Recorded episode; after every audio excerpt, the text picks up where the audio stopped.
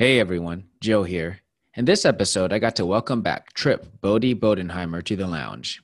Bodhi is a non commissioned officer in the United States Air Force and is currently an instructor at the Air Force's Enlisted Professional Military Education Instructor Schoolhouse. During our discussion, we explored the principles of the book, The Five Gears How to Be Present and Productive When There Is Never Enough Time, written by Jeremie Kubicek and Steve Cockram. Enjoy.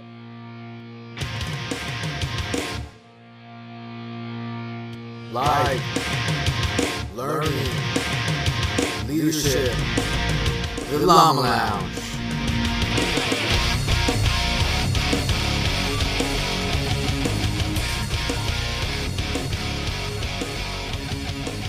Yo, welcome back to the Llama Lounge, a dialogue on all things life, learning, and leadership. This is Joe Bogdan, and I have the pleasure of welcoming back this fantastic guest to the lounge, Tripp Bodhi Bodenheimer.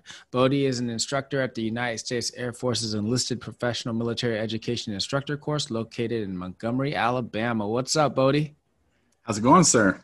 It's going awesome, man. It's going awesome, man. And for our listeners, you know, you may remember Bodhi from episode five, Unwritten Influence, where he discusses the five voices as well as the influence his father had on him. And I'm telling you what, if if you have not listened to that episode, I highly recommend you check it out. It, that one definitely pulled at my heartstrings for sure, man. So what's what's new with you, bro? Uh, we just finished our uh, our last class over here at the Enlisted Professional Military Education Instructor course. We got a nice little break until January. Nice. When we teach our next class, but uh, yeah, it's uh, we got about two months, but that two months is packed with with you know professional development seminars, personal development that we're going to be doing. So mm-hmm. we, we've uh, our schedules are pretty much booked. Yeah, yeah, and I think uh, I'm glad that you uh, pointed that out because some people are going to be like, "Wait, so now you're not working until January?" but uh, that is not the case. Yeah, We're actually more case. busy now. Right, right. Because you're going to be. I mean, imagine all the development, all that stuff, and reviewing curriculum and everything else along with that, right? Just like teachers get during their uh, summer vacation, there's a lot of work that's keeping up with things.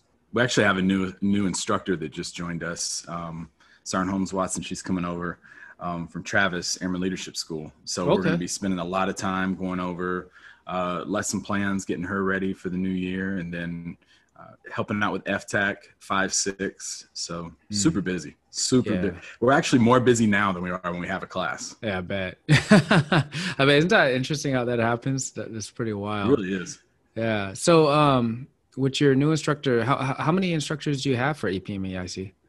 So right now we have three enlisted instructors. We have our commandant, and then we have a doctor on staff as well. Okay. Okay. Is that the normal number? Or are you guys under or over? Actually, we're supposed to have four, but we okay. have one that's that's being lent out to uh, as a career assistance advisor right now. okay. Cool. Yeah, I bet you that makes it interesting. You're spinning around all these classes and then all the environment with the uh, with the virtual learning. Um, yeah, that, it's got to be interesting. I'm ready to get back in residence. We're, yeah. we're actually getting.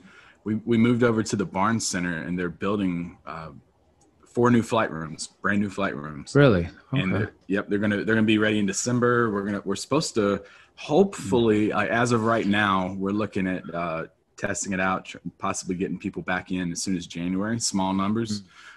but. I don't know. I don't know how that's going to go. So it right. may be the middle of the year, but uh, I'm I'm definitely gonna be super excited to get those new flight rooms because we really haven't had like a, a home. We've kind of been mm-hmm. moving from spot to spot since I got here a year ago. So ready. Yeah. Yeah, because you guys are kind of in that block where I think I went to Senior NCO Academy way back in the day, just filling you in wherever they can.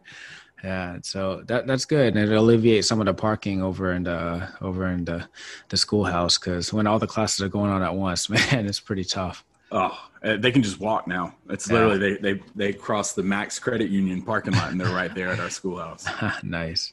So that that's awesome, man. So hey, I, I, wanted to ask you to come back on because the last time um, you were on, we talked about the five voices, like I mentioned, but then um, you started instructing the five gears and you, you, taught that course to my senior enlisted leaders which um, i think they really appreciated for sure and then um, actually um, the special lady in my life has been reading that book to me lately and um, we're on gear three right now um, and we've been enjoying it together and and i thought it would be a great topic to talk about because it's really something that I know for sure our listeners, but people in general can get a lot from um, understanding yeah. how to manage your energy, your time, your focus, and everything else in between. So I was hoping maybe first, before we dig deep into it, um, tell us how you got into it. Um, how how did Five Gears kind of fall into your lap? So when I took the course to get certified for mm-hmm. Five Voices, it was a it was a piece of it. It was a, a little piece. I think we'd spent maybe maybe an hour, hour or two on it. And but there was so much to unpack from five voices to where you know we were going through getting certified. We were going to be teaching five voices uh, back at our, our for our squadron and, and for our base. So uh, when we got back, we were just focused on mainly the the the five voices specifically.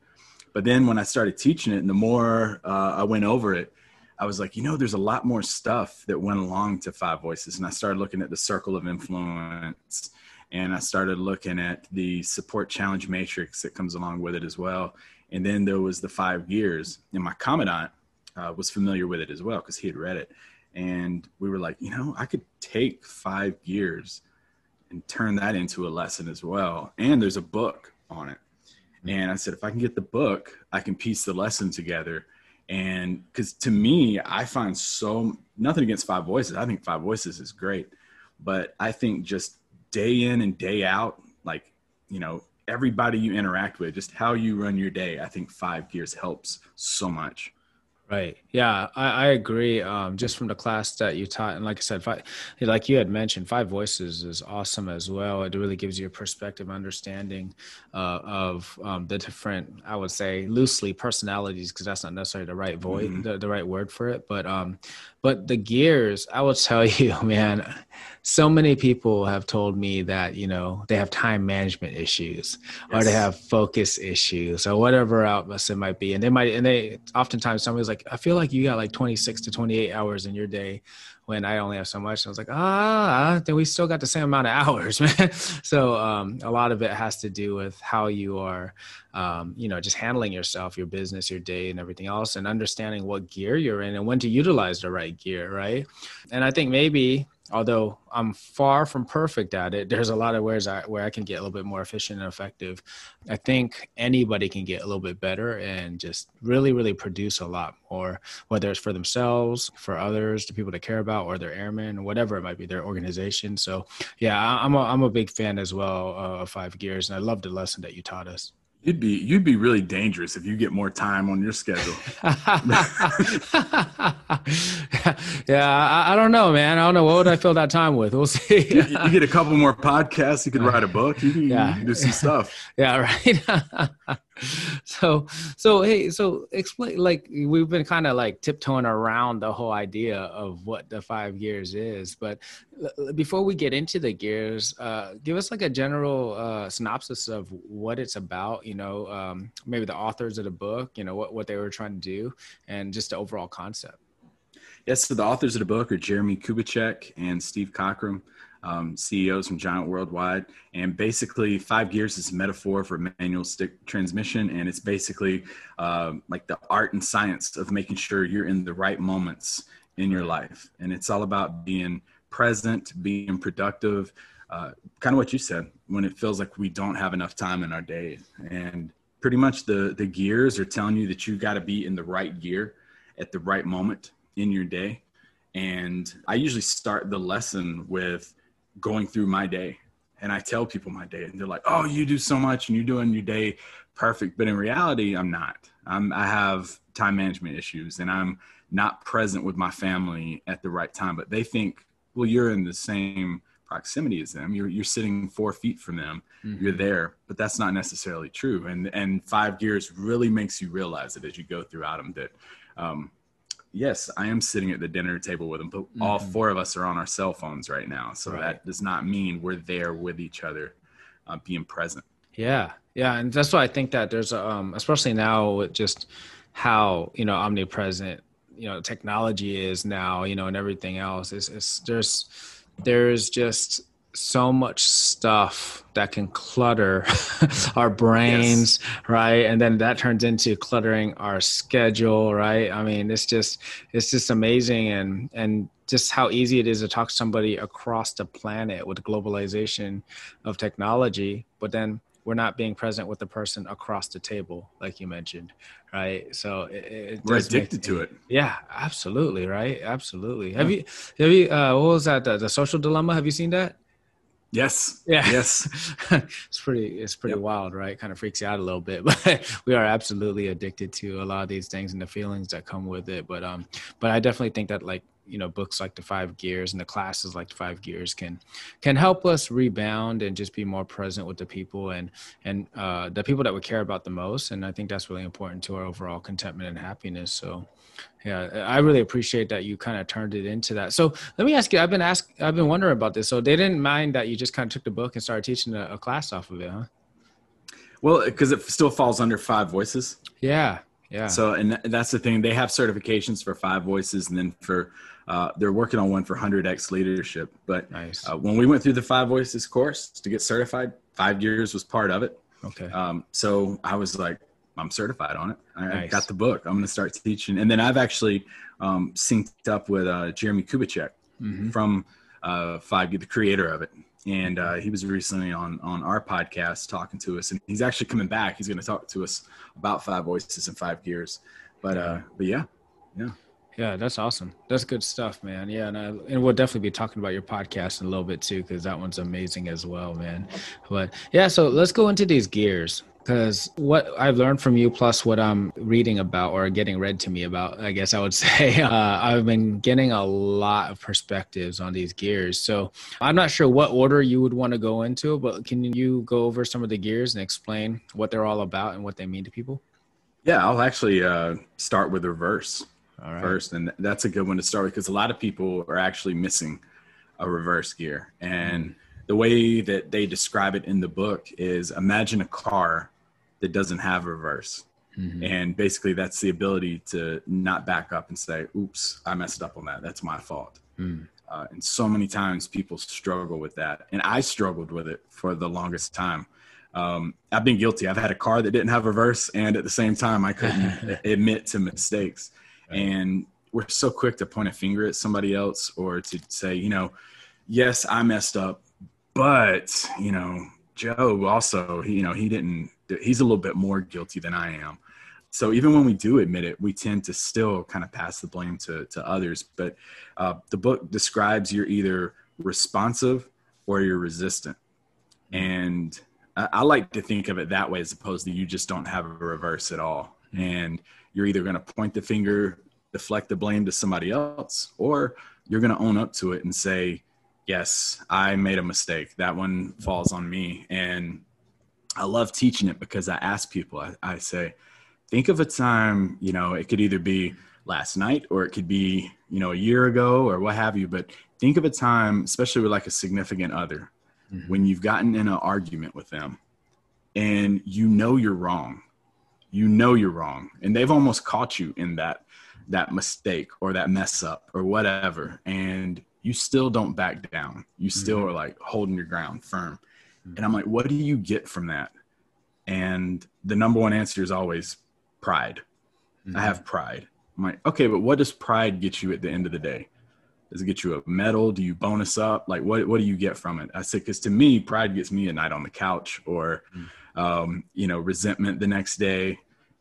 And they really hear it. They hear, hear themselves talk about it, and they're like, "Pride really does get you nothing.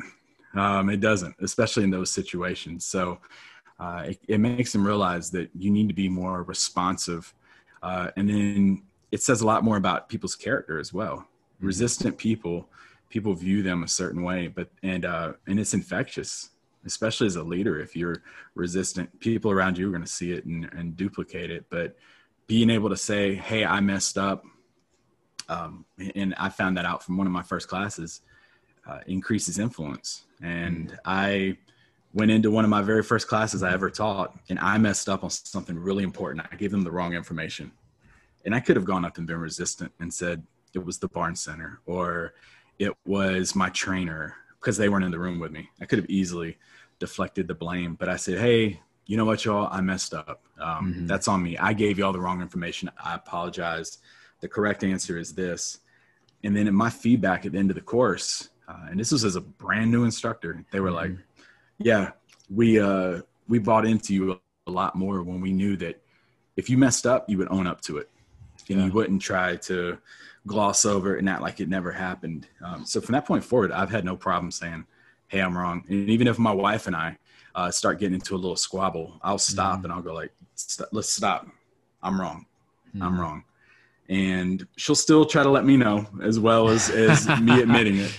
But I usually just just you know put that pride aside and say, I know, hey, I deserve that. Yes, right. um, I messed up. Yeah, there, there, I mean, there's rarely an occasion where two people are going to blow up on each other where they both didn't contribute something to it, right? I mean, like to, yeah. to just say that, yeah, it's definitely 100% the other person. And what you brought up about the um, the character thing, it's it's such a big deal, especially in leadership um, positions, because um, I've been dealing with um, a certain work center that you can tell from the leadership at the highest level down, they don't take accountability for when they make mistakes or what they do not know or their lack of competence or mastery in their craft. So what happens is when the highest person is willing to do that, it doesn't matter if you're new because you're now you're coming into a culture and you might be grinding really hard. It just seems like everybody started conforming to that same culture of well this is the reason why we can't do this. Everybody you know they're not giving us the resources to do it. Um, covid also messed us up. You know i mean? It's like every circumstance or thing Everything. that explains why we can't do it. And what that leads to is everybody who has to rely on that organization does not trust them right? It does mm-hmm. not trust that what they're going to do is right. And it's just terrible. It's just terrible. They've lost complete credibility feel like they're keeping stuff from them. They feel like they're not getting the truth. Mm-hmm. Um, you're right. It, it, does. Yeah. Yeah, absolutely. So, so that's the big uh, thing about reverse is being, you know, being responsive or resistant. Is that right? Yeah. Just asking yourself, which one am I? Am I res- resistant or responsive? And then mm-hmm. also when you, you know, kind of that, that Ebenezer Scrooge moment, take that out of body experience, see how you act and how you impact everybody else. And, uh, when you are resistant, yeah. how do others react to you? How do others see you? Yeah. And then when you're responsive, how do they react to you? How do they see you? And you're going to get a more positive answer every time you have that responsive gear installed in your car as opposed to the resistant one. Yeah. So, what do you think um, causes people to have that that resistance? You know, uh, that persona of being resistant or the characteristic, and then you know lacking that that reverse the way they should have. I think it's how people are going to perceive them, hmm. and and we all hate to you know seem like we we don't know something or that we've made a mistake, even though like I've learned to embrace failure. Mm-hmm. Um, yeah, it's it's one thing that I I, I used to be afraid to admit, to admit to someone like, hey, I don't know the answer to that, or oops, yeah. I messed up because people are going to perceive me a certain way. But yeah. I think that has a lot to do with it, just perception. Yeah, I think so too. And there's definitely some of that because some people, when they're resistant, they're super defensive about everything. And then you're like, "Well, I just asked you a question. Yeah. I wasn't, I wasn't trying to accuse you of anything." They get super defensive, and it's like just ask who put it there. Right, right. Or hey, why do you guys do it this way? And it's like, because that's that's doctrine. That's how we always do it. Like, nah, I'm okay. you know what I mean? That's like, yeah, let's let's let's let's dig into that a little bit more and find out why it's that way. So, um, yeah, because I, I found out like what you're saying. Those people that are resistant, they have a hard time finding a way to get to yes you know they're always yeah. looking for the no first and i'm not saying we should always find yes right it's not the yes might be the wrong answer sometimes but it's like they're incapable of even going that route because everything's mm-hmm. default though always right and that's not good for relationships whatsoever yeah or or any business mm-hmm. Yeah, absolutely, right? any business because not only I mean you could stick up any AFI, any regulation or whatever it might be. You could if you look hard enough, you could find a way to say no to almost anything. Oh I mean, yeah. yeah. right. I mean, it's everything's there. The bureaucracy is there. You can find ways to say no, but the people who are able to creatively find yes when yes is appropriate, those are people that make it a lot further. Yeah, just being being in that resistance, it breeds complacency, and mm-hmm. um, you start falling behind and especially the way society moves now and it's just Mhm. so fast paced Mhm. um, you have to be able to admit that's why i like uh, shark tank you know like i'll watch shark tank and you have people Yeah. that come in there and, and they get grilled and they have to admit to all their mistakes and everything they've done wrong and if you Yeah. ever watch a shark tank episode and you see that someone has a resistant gear as opposed to a responsive they get eaten up and mark cuban and them will be sitting there and they're like i don't trust you i don't i don't something Right. about you doesn't feel right right. and that's the same feeling we get from people that are in resistant mode is it's like you may be telling me what i want to hear right now but I, i'm not going to buy a car from you i don't trust you Right. um, so Yeah. i think it goes a long way Yeah, absolutely. There was another example I had recently. I was reading over um, some uh, administrative. Uh, actually, someone got uh, was served a, um, a letter of reprimand that was attached to some other uh, NJP, and I was reading through it. And when I read through the letter of reprimand, the person did something pretty heinous. they deserved it, right? They did, definitely deserved it. And then you go read the rebuttal, and the rebuttal reads something to the effect of, "Yes, I accept what I did was wrong." but right it got the but and um, the culture that i'm normally associated with where i work at my home station um, this is acceptable. So that's kind of why i found this to be acceptable. I was like you don't own it at all. You know i read that you didn't own what you did was wrong at all. You blame 40 other people now. Yeah yeah absolutely. So yeah it was just it was interesting and it definitely drove a little bit more about my uh how I responded to that as well because of course they were asking for something. It's a way to review some stuff and then you look at it it's like all right that's a deny. That's definitely a deny but yeah just saying i'm wrong. Yeah there's so much power in that just owning it right? Yeah. Yeah awesome. So that's reverse. All right so so what else we got? What's the next gear? So next one is uh is fifth gear. Okay. And fifth gear, that is straight up focus mode. That is the the moment where you don't want anybody talking to you. You are focused on one thing, and somebody can come in and, and say to you, "Gosh, I hate you," and you go like, "Yeah, that's that's wonderful. Um, that's great. Let me let me send this email off." You're not paying attention to to anyone.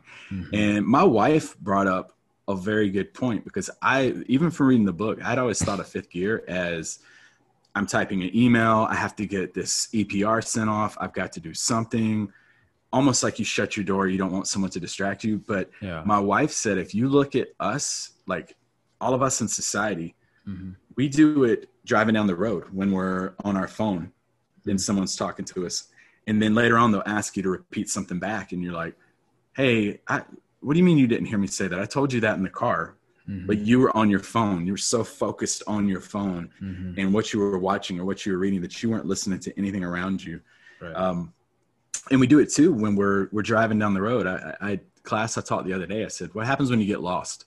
Mhm. You turn your music off. Mhm. You tell everybody in the car like." Shut up! I got to figure out where I'm going here, and you get in. You go straight to fifth gear, Mhm. uh, and the danger of fifth gear is whether you're typing an email, whether you're trying to watch something on your phone, or whether you're lost in traffic, we kind of become a jerk Mm. if we're not aware of it. And we tend to snap at people. We're a little bit more tense. And um, with that one, it, it, communication and co- connectivity can struggle the most Mhm. because if you're in a work center and somebody comes in to talk to you and you just shut them down because you're not paying attention or you're you kind of snap at them Mhm. they don't know how to act around you they don't know when's the appropriate time to come back they don't know um, you know gosh i'm afraid to even go in there to ask them if i can leave early today because i just got snapped at two seconds ago Mhm. so fifth gear is all about uh, yes, there are going to be times in your day where you have to just go straight into focus mode, but you need to communicate with your team, those that work around you, or those that live with you. Hey, I'm going to be focused on something for a second uh, because it, it could really hinder communication within a work center. So we've actually got it in our schoolhouse now. Um, my commandant and I, he's he's read five gears. He's he's really you know liking the the sign language that they teach you to where if he'll be teaching a class and you know he can hold up five fingers and i'm like got it and i know that means he'll come find me when he's finished teaching yeah i don't need to seek him out anymore and um, but yeah, because you can miss opportunities. You can miss opportunities. Yeah. You can tarnish relationships. And uh, I'll, I'll tell my wife, I'm like, hey, I'm sending this one email off real quick, and I promise you, I will be done with my computer for the night. I'm done. I'll, I'll pay attention to what you have to say. Just let me send this off real fast. Right. And she gets it. So I think it's just we we tend to not communicate that with people we work with, and it creates that walking on eggshells. Mhm. Yeah. Yeah. I can see that. And then if you are going to do that with your spouse, like you mentioned, you got to be like, all right, this is the last email. I'm going to do it. Then actually that be the last email, Yes. right?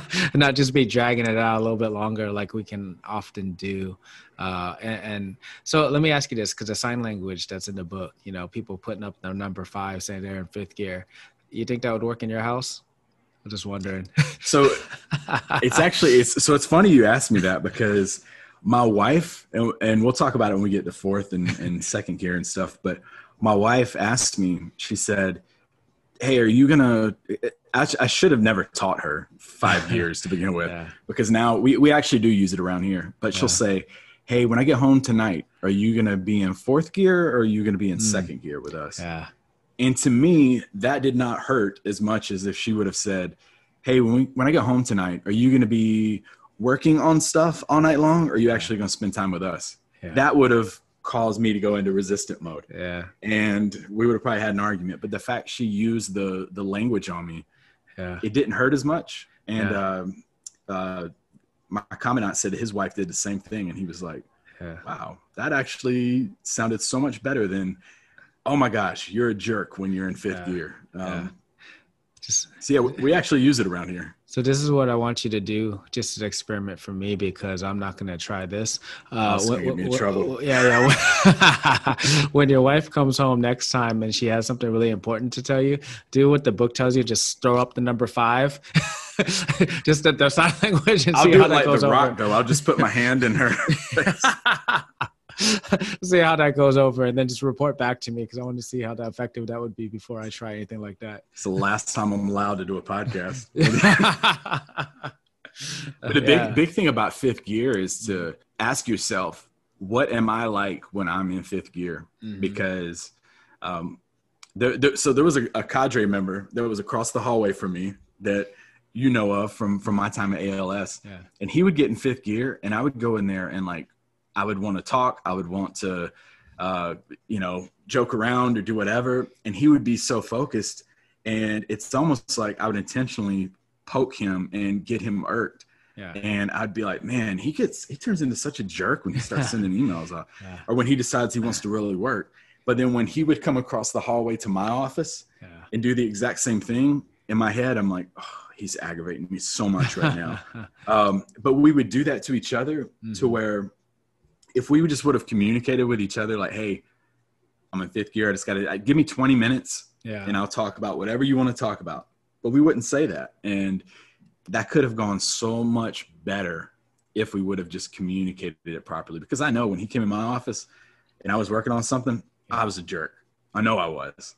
Mhm. um, and, and i see that now but it's after the fact. Um, so i'm a lot more aware of it now to where oh i have i had 10 minutes to get this email off that was due 20 minutes ago right. um, it's just all about communication Yeah, and you know, I think a big part of it is the timing, right? So um, for me, fifth gear is very useful. Just like I kind of liken it to like emotions, right? Like people like look at anger as a bad thing and everything else, but if you use it at the right time, it could be extremely Appropriately. effective, right? And and when I think about it, like fifth gear, I already have an expectation that I'm not going to be able to get into fifth gear very often because Chief God it starts at seven o'clock, you know, whatever time I get in office.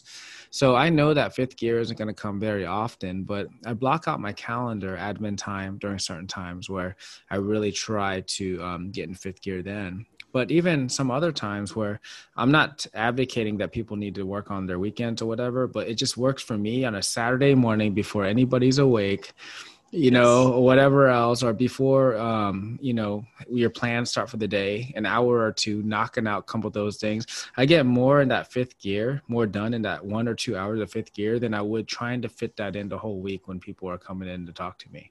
right? Cause, Absolutely. Because my job is to talk to people and help people out. So, um, so those are things too. Because fifth gear could be good. It's just where it could be bad. is how you use it, right?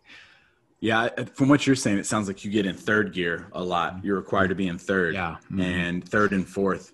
Right. And you're right. You're absolutely right because that's one of the things that uh, they wrote in the book was it set some time aside for fifth gear Mhm. each day. Um, you know, every a couple of days, but have some time set aside to be in fifth gear to really get stuff done. And I know for me, uh, teaching at home, my wife gets home around four thirty, so Mhm. I know three o'clock to four o'clock. Anything I have not got accomplished during the day that absolutely needs to get done, that is no kidding. Fifth Right. gear.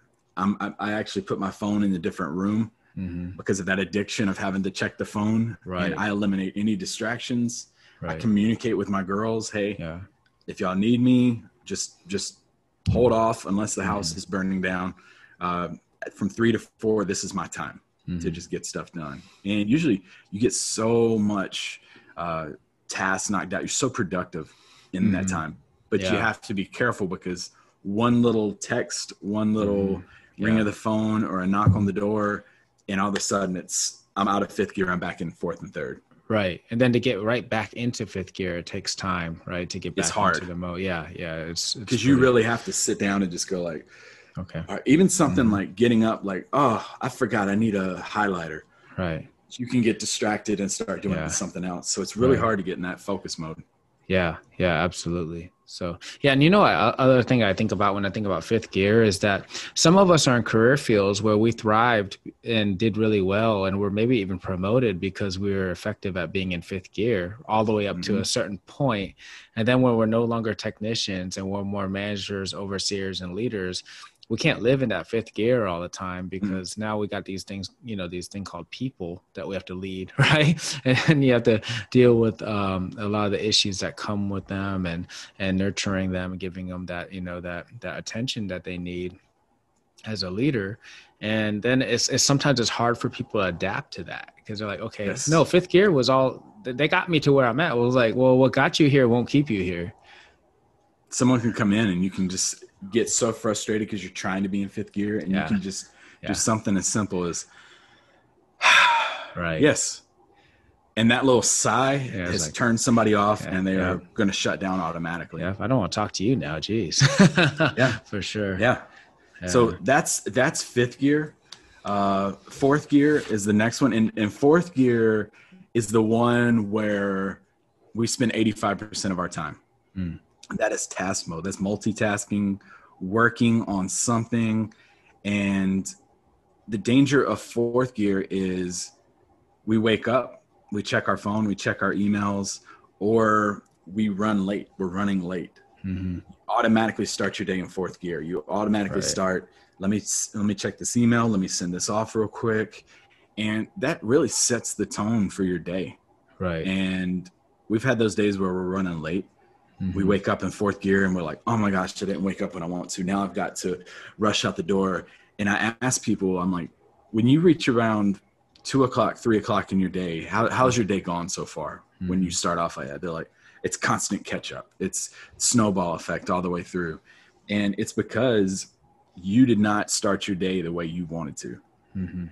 and um, fourth gear you know task mode that is uh, it's good to in when, when i go through all of them i'll talk about how you're supposed to shift up all the way into your day but when you get to eight o'clock in the after or in the morning 8.30 that's when you need to say okay it's time to start knocking some stuff out. Mhm. you start checking things off lists a lot of us have lists that we bullet journaling right. checklists getting those dopamines checking Yeah. things off. Yeah. Um, i might be familiar with those lists yeah. Yeah. I was like, you know exactly what I'm talking about. But yeah, you're uh, you're checking things off, and uh, the the way I look at fourth gear is, and they they describe it in the book this way too. If you go to a football game, Mhm. um, you and I are both Arizona Cardinal fans, so we'll Neg- use them as an negative. No, So- no, no. There's So- no such a thing as a real Arizona fan. They're transients. You know, I'm, I'm I'm probably the exception, but anyways, we'll, um, but no, if you get so if I go if I go to a Seahawks Cardinals game and I get there an hour early, uh-huh. they don't just run out onto the field Yeah. and kick the ball off and start tackling each other. They don't Right. go straight to fourth gear. Right. They get out there and they stretch. They walk around talking to each other. Um, they loosen up. They come out the tunnel. They kind of strategize a little bit, and then they go out and they actually start with fourth gear. And our days are that way too. If we start off and it's just like work from the get go, or Right. The end of the day, I have a problem with being in fourth gear at the end of the day to where I'll sit down and um, I'm like, okay, let me knock out a couple more emails. Let me Yeah. finish up my podcast. Yeah. And I look over and my wife's falling asleep. Everybody's asleep. And I'm like, nice. I get more fourth gear time. Um, but yeah, it's just constantly doing stuff, Yeah. checking things off, trying to play catch up. Yeah, I think it's funny. The book actually talks about, I think, an example of trying to start your car in fourth gear in the garage. And I was like, Yes. yeah, I was like, you know, and it was like, you can't do it. The book says you can't do that. I was like, challenge accepted. I think I can. I totally think I could do that. I wouldn't recommend it though. Nope. I'm not. I was like, I'm not going to do it with my car this afternoon. yeah, for sure. Uh, rental rentals only. Oh, and but it did say too that you have to be careful because we, and I think a lot of people overlook this, and they get to work and they have work fourth gear, Uh-huh. and they're knocking everything off their list, and they Mhm. shut their book at the end of the day, and they're like, "All right, time to go home." But you go from a work to a domestic fourth gear. Right. You get home and it's dinner, dishes, give the Yeah. kids a bath, feed the Mhm. dogs, Right. fold laundry, Mhm. vacuum, do all this stuff, and then you're actually harder to be around because you're in your second wave of fourth gear to where you're stressed out, and you'll say Mm-hmm. stuff like, "Oh, I just want to sit on the couch. I've been working all day," Mhm. uh, and really stressed out, and then it ultimately impacts those around you, your family, um, Right. and, and if these gears aren't used, they're kind of the ones that get the brunt of things more times than not. Yeah, yeah, absolutely. Yeah. And I think like you said, like if you're in that mode where maybe you're between three and four, you've already knocked out a bunch of other stuff and you know, you know, your family's not coming home till four, four thirty, and you know there's a bunch of chores you gotta do, get in that fifth gear and knock them all out real quick before they get home and maybe still have thirty minutes to relax for a minute.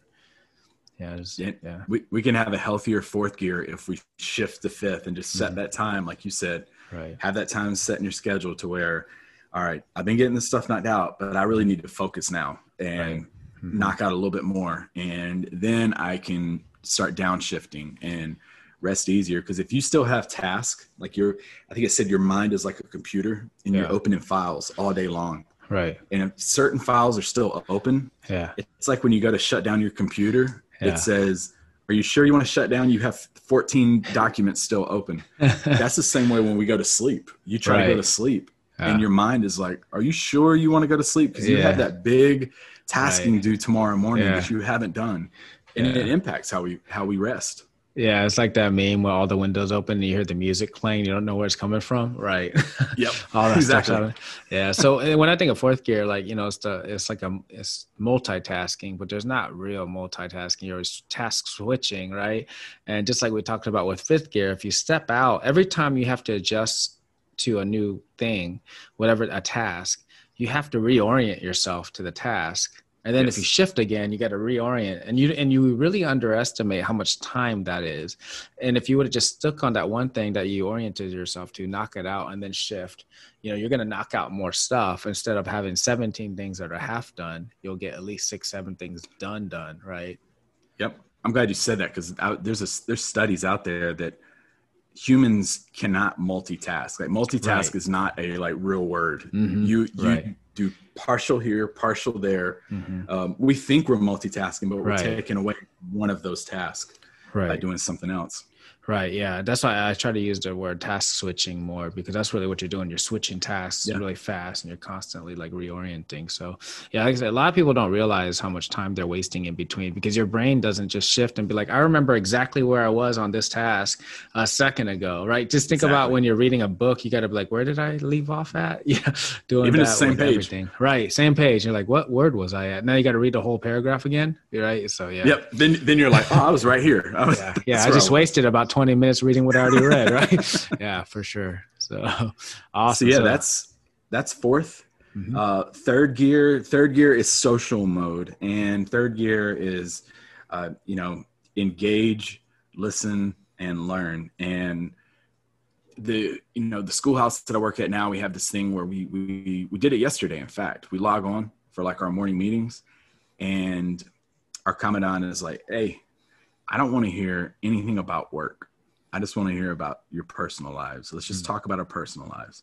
And we get on there and we just joke and we connect, and uh, we learn a little. We always learn something new about somebody on there every time we do this. Right. And we've been working together for you know a year and a half, or at least I have. And when someone even like utters something to do with work, he'll yeah. just be like, "Hey, hey, I'm I'm going to mute you. We're not talking about work right now. Um, we'll talk about that next week." Yeah. But with uh, third gear, it's it's all about connecting with people that work for you, and especially it's important as a leader, or as a parent, or as a spouse, because we love to talk about our day. Mm-hmm. And this is something I've learned to get better at. Mm-hmm. But I had to learn to be uh, interested as mm-hmm. opposed to being interesting. Mm-hmm. And when someone comes to talk to me, especially at EPMEIC, mm-hmm. they they can read my bio hanging outside my office, or they can mm-hmm. ask me questions of it. But I need to learn about them more so than them hearing stories about me. So um, you have someone that works for you, and you're not getting the productivity out of them that you want to uh, you got to find certain interest. And uh, Jeremie Kubicek talked about how the, the, the guy that he thought I don't know if you've read that part or heard that part yet in there where he thought the guy collected stamps and like wallpaper samples and oh yeah yeah didn't get anything out of this guy and he takes yeah. him to a pro wrestling event right and the guy really like it, he he sees this whole other side to this person yeah. and he's like I have something I can connect with him now, mm-hmm. um, and and now that increases his influence. And um, a lot of times we don't take time because we're some careers it's like you know what we're too busy. I don't have time for third gear to get to know people. Right. Um, we're, we're so fourth fifth gear. Right. But you you hinder your influence with them. Right. Right. It's so important to have that because um, you do third gear right and your influence is just going to climb yeah. significantly. Yeah. yeah. third gear is leadership business for sure. I mean if you don't yes. know yeah if you don't know the things about people what you have in common with them and and are able to relate to them um, yeah I, I, value third gear quite a bit. And that's why sometimes those um, those get-togethers or those dinners with your team you know all that i mean it's it's invaluable. And for people to say that you know they can't afford the time to do that i mean they can't afford not to if you're a leader you know, you yeah. really can't. You're just make time.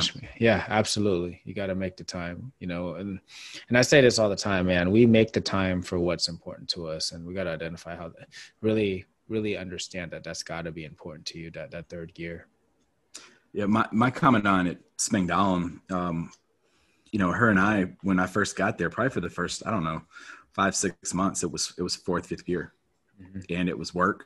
It was mm-hmm. it was you know doing that, and it wasn't until uh, one afternoon we were we had a down class but i sat in her office and talked to her and we were i went in there to talk about something fourth gear mm-hmm. and we we started talking about something third gear and she got to know a side of me and i got to know a side of her mm-hmm. uh, some experiences that we've been through in life and after that i felt more of a connection with her mm-hmm. and to where she could ask me to do something and i wasn't as tentative about doing it it was right. it, it's almost like that personal power versus positional power. Someone right. has personal power, mm-hmm. you'll do anything for them. Uh, right. That's exactly how it was, and um, you know that that really helped the schoolhouse as a whole, right? Um, by having that. Yeah, it creates a weird uneasiness because you know we as social beings. I don't care if you're super introverted or extroverted. You want to have that connection with the people that you work with, and yeah. and, and some validation and some affirmation from them too. And I know um, for instance, I've worked for some commanders that maybe we were super busy when I first came on board or they first came on board and we never made that connection right. We didn't make the connection right away because we just didn't take the time. So for the first two or three weeks, everybody's kind of having a little bit of anxiety and walking on eggshells because you don't know like who is this person still or you know whether it's yep. me and them and them or me. You know, we're thinking about it, and then when we finally sit down and just talk about this random stuff that's not work related, suddenly um, everything just starts going faster. The speed of trust, you know, we're talking about when, when there's trust, everything moves faster. Absolutely true. That's why I think the the initial midterm, the feedback forms. Mm-hmm. Yeah.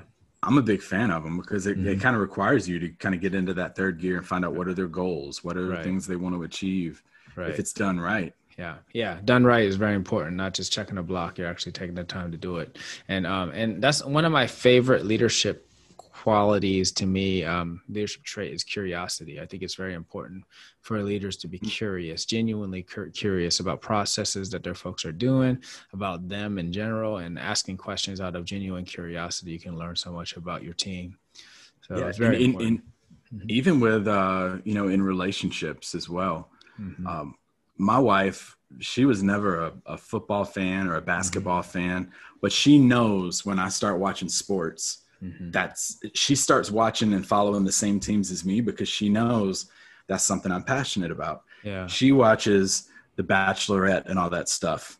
I have to sit there and watch that with her yeah. because that's something she likes watching. Um, even I though don't I, know, I, yeah, I I don't, don't, know get into it, but I don't know sure who yeah sure you don't but I don't I don't know who's taking the hit in that her having to watch the the Cardinals or, or are you watching the Bachelorette it's, it's, it's about Oh, it's yeah. definitely. Well, it's the Bachelor, it's the Bachelorette, it's Bachelor in Paradise, it's all that stuff. So, Dancing with the Stars, stuff I really don't want to watch, but uh, but no, it's Yeah, yeah. but even your kids, your kids come to you and they tell you Mhm. something, and you're like, I have no idea what they're talking about, why this is important to them, but it's Mm-hmm. Right. important to them, Right. And that way, it becomes important to you. And when you have eight different airmen that you're rating on, you Mhm. need to find. You can't just say, "Oh, he, he likes Dungeons and Dragons." Oh, Right. get out of here.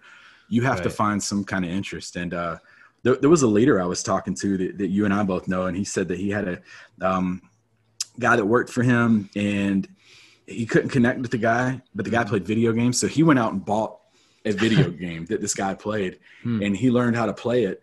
And after that, his influence increased so much because that guy was like, "Wow, he's taking time to find value in my interest. yeah. Um, this is a good leader. He'll and yeah. yeah, I'll do whatever he needs me to do." Yeah, and that's that's a good point. I mean, we got to stop focusing on whether or not we care about that thing or whatever it might be, and care about whether or not we care about the person, the relationship that we're trying to build. Um, if you look at it from that angle, you can. I mean, we can do anything. You know, we'll get Yeah. into anything. And you know, there's very few people on the planet where if you talk to them long enough and really genuinely try to get to know them out of curiosity, you're not going to find something you can have in common with them. I mean, we're people, right? Something's there. yeah there's gonna be something right you might have to look deep and deep underneath and find something that you're very weird about too that you might find but you know if you're being vulnerable you'll find something Absolutely. yeah Yep. So yeah, that's that's pretty much third gear. And oh, and third one more thing about third gear that I just thought of. When you have those gatherings and go out, uh, two big things to think about. Phones can be a distractor Mhm. because you're not allowed to be present and connect with that person. Yeah. And then also can't talk about work. It's Mhm. got to be let's go have lunch. But if you're at lunch and you're still talking about work, then you're still in fourth gear. yeah So it's let's have lunch, let's have an outing, but let's not talk about anything work. That can wait till we get back into our work center. Right now, Mm-hmm. we are playing cornhole, having barbecue, and we're just enjoying each other's company. right right and i think that's where the power of food comes in man i'm telling you what Yes. like yeah we as humans we break some bread and we could start yeah talking about all kinds of wild stuff Yeah. Mhm. And then you go back and you have a better relationship when you're working together. hmm Yeah, you could even dislike somebody. Yeah, I remember uh, the episode with uh, Ryan Krazelnik uh, when Chief Krazelnik was on, and we were talking about stuff, and he was like, literally, he had people that wanted to be at each other's throat. He's like, "Y'all come into my house, and we're gonna have some pasta, right?" and everybody came over, and they started getting to know each other a little bit better, and suddenly the work, you know, did probably not overnight, but you know, Power of breaking better. bread together. yeah, absolutely. That that's like third gear.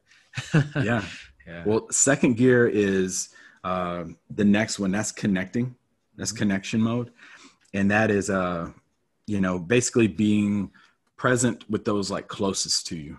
So like family members, Yeah. and for me, and you could probably relate to this too. You know, for me being in Germany for six years, Europeans they got second gear down to a T. Hmm. They get off work, they come home, and they yeah. are in straight up second gear. They are connecting with family members. Mhm. They go out to eat dinner, and they don't want a menu for the longest time. They just want to Mhm. drink, and then. Yeah, if their food takes a long time, they get it. They, Mhm. They're getting a good meal. They're Right. going to enjoy each other's company, and they don't even ask for the check, right? You know, us as Americans, we, we go to Cracker Barrel and they we're finishing our food and we're like, where's the? I need my check. Where's Right. my? Right. I need to get out of here. I need to go home and, and watch whatever I got on DVR. Mhm. But we are so go go go. We're a fourth gear society Mhm. from the minute we wake up to the minute we go to bed. But Europeans, when they're done with work, they are they they do it properly. They shift all the way down to 2nd They're Mhm. present with the people in front of them. Um, they don't have the the distractions of the phones out everywhere, and we we've kind of brought that to into our house to where when we're having dinner as a family, Mhm. I'm telling uh, my girls, I'm like, I just say, be present. We're being present right now. And they Yeah. know that means, okay, put my phone down. And they hate it at first. Yeah. But then we start talking and joking about something, and they don't even re- realize that they don't need their phone. Mhm. And, um, you know, vacation times are amazing second gear moments. And uh, uh, Jeremie Kubicek talks about how, uh, well, I believe it was Steve Cockram. I could be wrong, but one of them had went on a on a cruise, Mhm. and when they got on the cruise, they they were like, oh, I need to get that data plan. I got to send so many emails off, and they went to the counter and they found out. Um, I don't know if you've been on a on a cruise, but Yeah. for you know like a minute, it's like eight bucks Yeah, or whatever, yeah, and they're like, yeah. oh, not doing that. No, Yeah. And his wife put their phones in a safe and was like, Mhm. we're going to actually be present with each other throughout the duration of this trip. You're like, what? And- Yeah, they're like, oh, you mean we we did that when we went on a cruise. My kids were like, we have to talk to each other. yeah. And uh, but when the the vacation's over with, those trips, yeah. my family, their family in the book said the same thing. Oh, that you look back, you're like, that's the best, best vacation we ever had Yeah. because we were present in the moments with each other. Right. We were in each other's presence. We were aware of what one another was doing. We were having genuine conversations with one another. right. And uh, it, it's sad because my wife also mimicked the same thing that uh, his wife mimicked, and it was, oh, back to the real world now. Yeah. And it's sad because basically what we're saying is second gear is fun, but we're going to be forced back into fourth gear Yeah. uh, as soon as we grab our luggage and, and head back to the car. hmm Yeah, something about cruises too, man. There's like a weird line, right, where all the magic just ends, and then you're back in that area getting all your luggage, and it's just like in a crappy warehouse in the middle of nowhere. Yeah. like, like, what just happened? That was a clear line. It went from from happiness to just chaos and. and It really is. Yeah, It is tough. Even when you're all like about to get off the boat and you're Yeah. just all crowded, it's like, yeah. Oh, Like, this is uh, not fun anymore. Yeah, I've, I've been on a couple Disney cruises, and you're like, all right, yeah, the magic is over. magic Bye, is bye Goofy. over. See, Yeah, yeah. See, so but they, they also said too, you know, uh, connection, connection comes through the ears, not through the mouth. mm, yeah, and I, I like that. And um, the the my my biggest takeaway from second gear that really opened my eyes to how I live my life as uh, a father and as a um, husband is, and this is something really powerful. They kind of allude to it, but I kind of added and kind of made it my own. But does everybody else get the main entree, and your family gets leftovers? right. And if you think about it, we're in we're in fourth gear, third gear with our coworkers. Sometimes we we laugh and joke around, and we're more present with our coworkers than we are our actual family. We get home, Right. and we go right back to fourth. So it really makes you evaluate, like, how am I at home? How much? If you were to add up the time of phone, Mhm. uh, work, and then being present with family, right, more than likely there's an imbalance right. with uh with where your family's at on there. Yeah, yeah, for sure. We um we talk about active constructive responding when we're talking about resilience training and like how you know your your coworker might bring to you some great news like hey I just got a new puppy or I got whatever and you know you might not even care about the puppy but you're like oh that's pretty awesome and you respond in a way you ask them questions about it and you kind of enjoy it with them let them enjoy it. You go home and you know your, your kid or your significant other or other family member they, they bring you this cool thing like hey I got I got this new motorcycle. Oh cool Nice. you know and that's it nice Yeah. right and that's it and then like they just get what's left over after you've you know used all of your all of your active constructive responding at work and it's just not fair to the people you care about you know that you're complacent with them it's like asking your kids uh you know one thing I really had to change in me was I would come home and I'd say, Becton, how was school today? Good. Okay. Bye. but now it's, what did you do at school today? Mhm. Like, tell me, tell me more. Mhm. I know that's not all you did was have lunch and Right. do math. Tell me more about your day Mhm. and just really being interested right in, you know, taking a little bit of that third gear, be interested as opposed to being interesting. And it goes a long way with kids. It goes a long way with, with significant others. Mhm. Uh, it really helps out. Well, you're, yeah, and you're teaching your kids and everybody else. I mean, you could set the example for everybody. That's the best way to lead, right? Whether that's behaviors or cultures or anything. Like, if you do that effectively with the people that you love, that's going to make them, you know, that's that's going to help them learn how to do that effectively with their future relationships and other people they know. So, it's pretty important. Absolutely. Yeah. So Yeah. cool. Yes, that's so, uh that's second gear.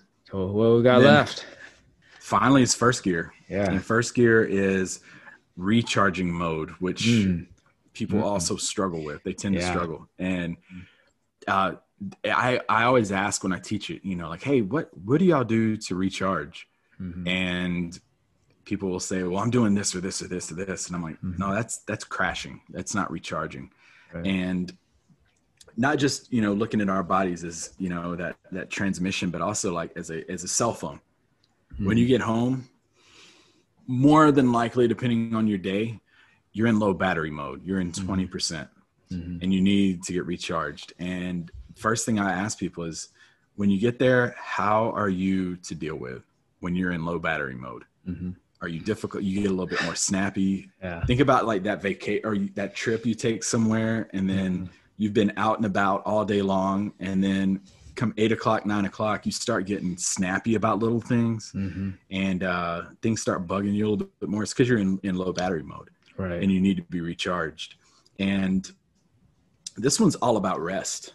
It's all about what do you do to rest? What do you do to to start your day and end your day, to bookend your day with things. Mhm. And um, I, I found it really interesting from reading it that introverts and extroverts, and you know, my wife's an introvert, I'm an extrovert. We recharge differently. Right.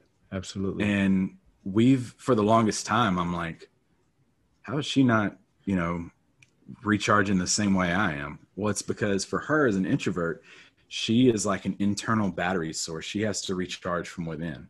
She has to do something that um, she doesn't need interaction with other people. She needs to read something.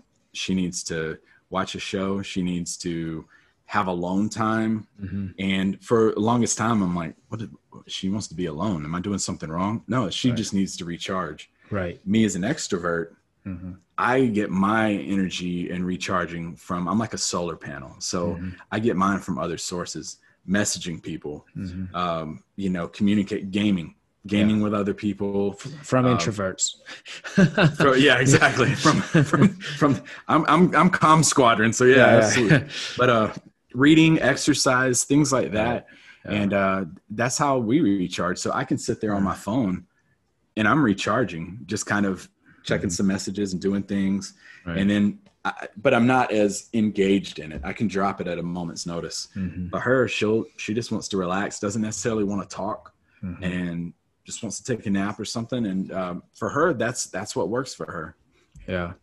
Yeah, and it's funny because you bring up the interest, uh, the introvert versus extrovert thing, and commonly, nobody believes that I'm an introvert, which I am. But I, but when you know, I do need to recharge by myself. And a, a person that they probably believe is introvert even less than me is Scott.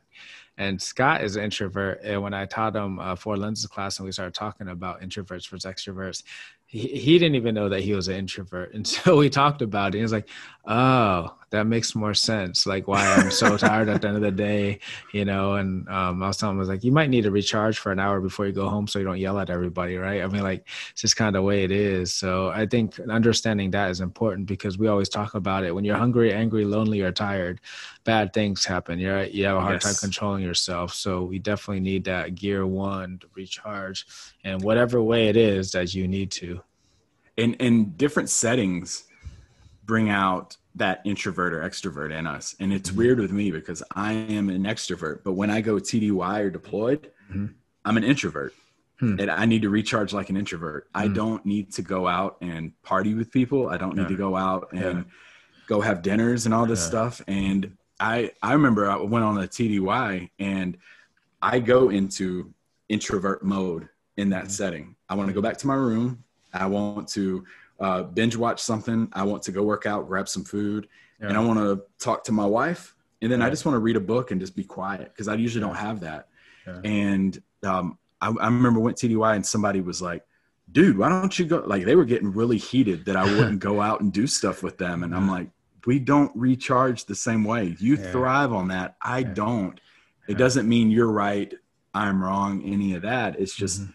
People are different, and it's really important to uh, to see that because it could impact relationships. hmm Yeah, absolutely. Cool. So that's gear one, huh? Finding ways to recharge. Yeah, and then and then start your day. Big big Mhm. thing is don't start your day in fourth mode. Start your day in first gear. Mhm. Start it with something you like doing. Yeah. I like to get up, read, work out, play with my dogs, Mhm. um, and then I, I I start in first gear. Mhm. Um, I'm recharging for the day. Then I will spend time with my family, get the girls ready for work, get my wife ready. I'm in second gear with them. I get into third gear. I get into work. I just kind of talk to people, talk to Right. students, talk to cadre. Mhm. And then I know class starts at this time, fourth gear.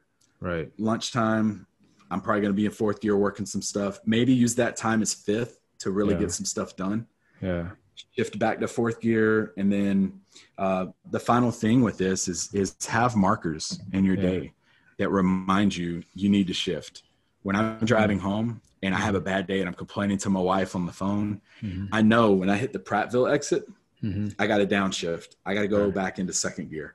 Right. Um, so that's the big, you know, seven o'clock at night. I got to go into first gear. I got to Mm-hmm. start recharging. Mhm. So it's all about what are your personal markers that you're setting and how are you shifting throughout your day because it should go all the way up, shift Yeah. all the way back down, just like driving. Right. Uh, you have reverse, you got it, but Yeah. Yeah. Yeah. No, I like that. And uh, yeah, one thing I did take from that, from the book was definitely like, hey, uh, don't just start in fifth gear. Don't start in fourth gear. Really work your way up, just like you said, warm up right before you start getting up in there and just start hitting the grind. So, and which that was something that I was guilty of. As soon as I walk into office, CAC card goes into the reader, log in, start plugging away. But um, more and more, I'm like, all right, come into the office, put my stuff down, put the coffee on, walk around, talk to the folks, see how everybody's doing, you know, kind of get that going. And of course, like you said, in that gear one in the morning when I wake up, um, you know, getting my fitness in, getting some reading in or whatever else it is, some inspirational reading in or whatever it might be to get me rolling for that day. And then, um, you know, talking to important people to me and then, and then getting there getting to work and doing all that. So yeah, warming up. It's important. The other thing that I really took from it is that all the gears are important, but if you're using them at the wrong time, they could be make you less effective. But if you use them at the right time and know when to shift appropriately, then you're going to be, you know, getting the right torque at the right time. You know, everything's going to be going real smooth Yeah. for you as much as possible. And make sure you use that reverse when it's appropriate. yeah, you, you got to have the right gear and then you got to use it the right way. Right. Yeah, absolutely. Yeah. And every now and then, if you try to start your car in fourth gear out the garage, I mean, yeah, it happens to the best of us. Maybe one of the listeners, maybe one of the listeners could try starting their car in fourth gear and Yeah. then just post on your Facebook page Yeah, how that went. yeah, yeah, yeah. Just don't, just don't start it in fourth gear when your car is facing in, like you backed in. Okay, you backed in. Yeah. Because I don't know what's Yeah, gonna happen go the other way. You might start hopping around. An empty bit. spot, not on a hill or Yeah, anything. just try it that way. Yeah. awesome, man. Th- thanks, Bodhi. Really appreciate you exploring the, the the five gears with us, and we're gonna link um, the book onto our show notes in case anybody's interested in getting a deep dive into it. But um, yeah, you, you're also available if anybody's interested in trying to get a class together. Absolutely. All they have to do is just send me a message. And, and uh, Yeah. I think I'm doing two or three next week. I have like two or three the week after. So um, I, I love doing it. It's all different groups too. So, and just seeing that light bulb go off with people is worth every single one of those sessions. That's awesome. Good stuff, man. And um and also, hey, tell us a little bit because you you just recently uh, started a podcast not long ago, right? And it's an amazing podcast. I love your theme behind it. Can you tell us a little bit about that and how we find it? Absolutely. So the podcast is called Shadows Podcast and Facebook at the Shadows Podcast. And Instagram. We're also on there um, at uh, the underscore shadows underscore podcast. And pretty much the the idea it really got sparked when I, I I'd been wanting to do a podcast forever. I came on, did your episode, and I was like, man, that was that was fun. Just get on here talking about stuff. And so a, a guy that came through our course, he was actually um, Jonathan Batista. He was one of my students, Mhm. and he and I were talking on the phone one day just about him teaching and everything. And we both were like, "Yeah, I'm thinking about doing a podcast." Yeah. and we were like why don't we just do one together and but we wanted to to do something to where you know in the military you know you hear everybody has a story every airman has a story Yeah.